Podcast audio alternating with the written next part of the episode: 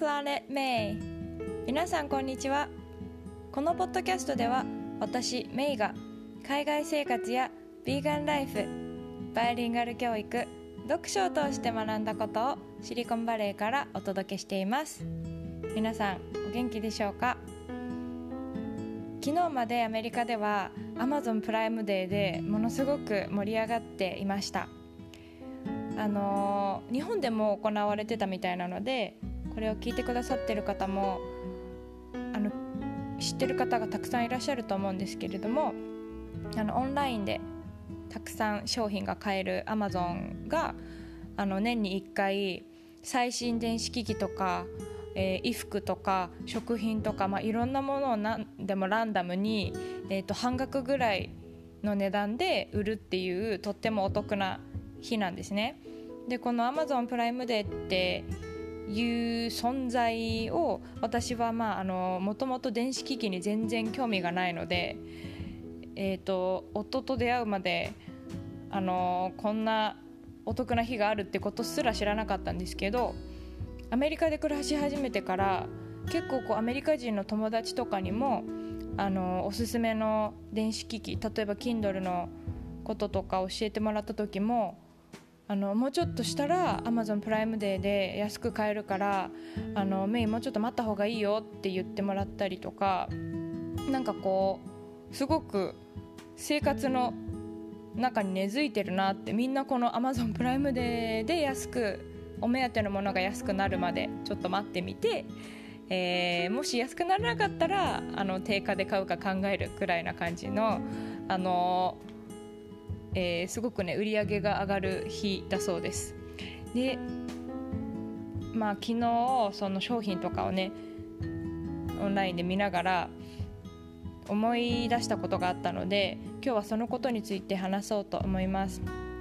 えっ、ー、とアメリカの合理的な、えー、誕生日とか、まあ、プレゼントの渡し方についてなんですけれども、えーと私がアメリカの小学校で働き始めて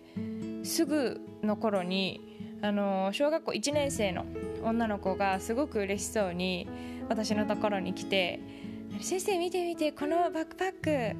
新しいんだよ」って可愛いこうリュックサックを見せてくれたんですね。であの、まあ、キラキラしたスパンコールがついてて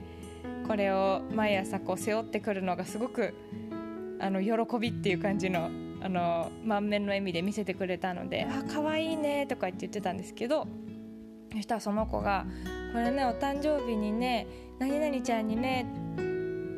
って言ったので私はなんかそこまで聞いて「ああお誕生日何々ちゃんがプレゼントしてくれたんだ」とか言って返したんですけどそしたらその子があの言った言葉がいや違う違う。何々ちゃんがお誕生日にくれたアマゾンギフトカード使って自分で選んで買ったのって言ったんです。で私はん？と思って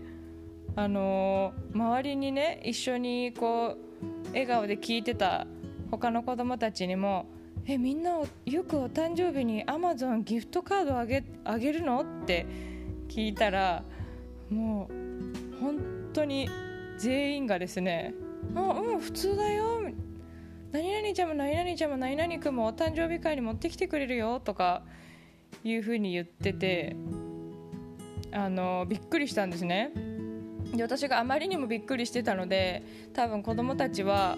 あこの人は多分そのアマゾンギフトカードの存在を知らないんだなと思ったみたいですごい一生懸命あのそのカードがあるとねアマゾンでね好きなものをね選んでね買えるんだよとかって教えてくれたりしてあのすごいかわ可愛かったんですけどまあ何よりも本当にそのプレゼントの渡し方というかそういうやり方があるのかって衝撃だったんですね。まあ、あのこれを聞いてくださってる方が小学生の時はどんな風にお友達に誕生日のお祝いをしたかわからないんですけど私が小学生の時は、まあ、友達の誕生日にはこう「お誕生日おめでとう」って書いた、まあ、カードとか紙とかを、ね、渡したりあとはまあ高学年とかになってきたら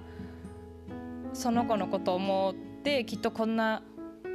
ペンが好きだろうなとか消しゴムが好きだろうなとかって考えて小物をプレゼントしたりとかしてたかなって思うんですけど今の、まあ、このアメリカのね、えーとまあ、私が住んでる地域はその、アマゾンの会社もたくさんあるのでここの小学生だけなのかもしれないんですけど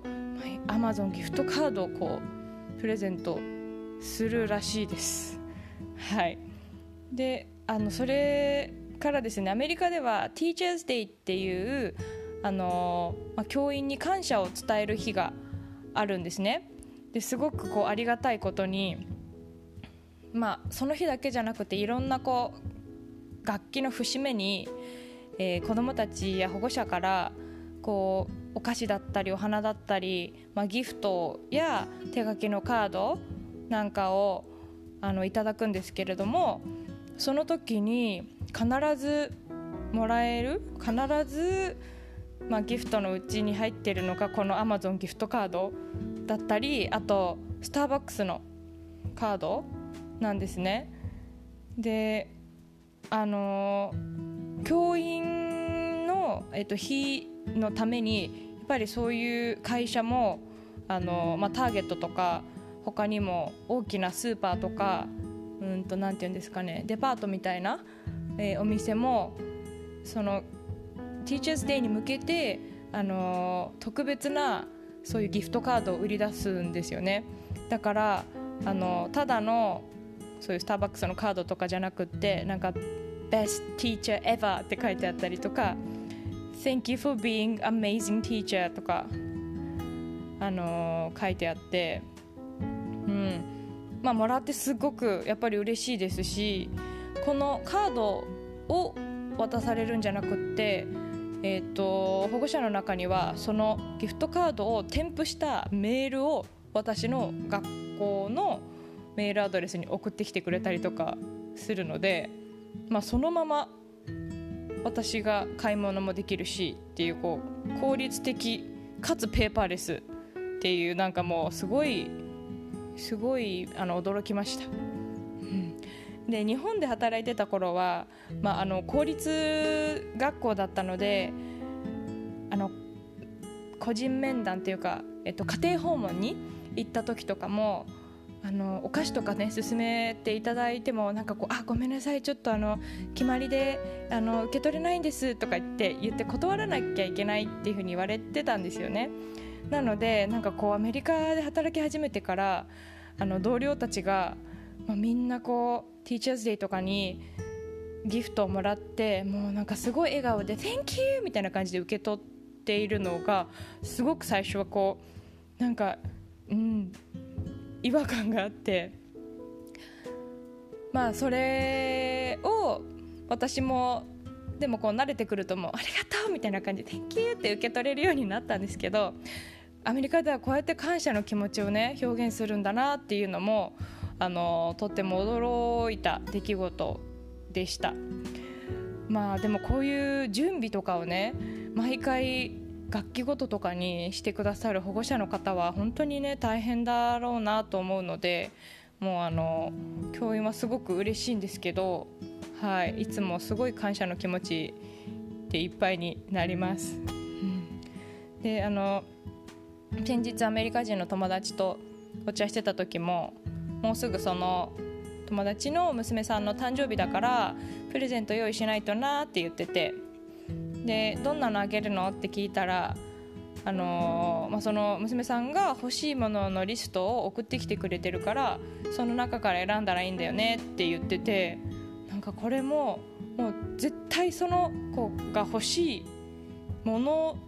だけをあげることになるじゃないですか。だからすごい合理的だなと思ってなんかこうバースデーウィッシュリストっていうのがあって誕生日に欲しいものっていうのをね結構その娘さん私と同じぐらいなんですけど、うん、大人になってもそういうのをこう伝えてその中からプレゼントをもらうみたいなあの文化みたいで。まあ私は結構こうプレゼントする相手が喜びそうだなとかうんなんかもらった時に笑顔になってくれるかなとかっていうことを思い浮かべながらプレゼントを選ぶ時間とかあともらった時になんか中に何が入ってるかわからないドキドキ感がすごく大好きなんですけどでも確かにこう本人にプレゼントを選んでもらうっていうスタイルはあのとっても合理的でアメリカらしくてこうドキドキすることはないけれどもがっかりさせることもないし、うん、すごく面白いなっていうふうに思いました。まあ、あのでも私が日本を離れてる間にもしかしたら日本の小学生も同じ風になってるのかなとかちょっと思ったりあとまあでもねあの日本だけじゃなくて他の国でもそういう風にプレゼントをする方もいらっしゃるでしょうし、はい、なんかあの新しいプレゼントの仕方だなと思ったのでそのことについて今日は話してみました。それでは今日も最後まで聞いてくださってどうもありがとうございました。See you next time!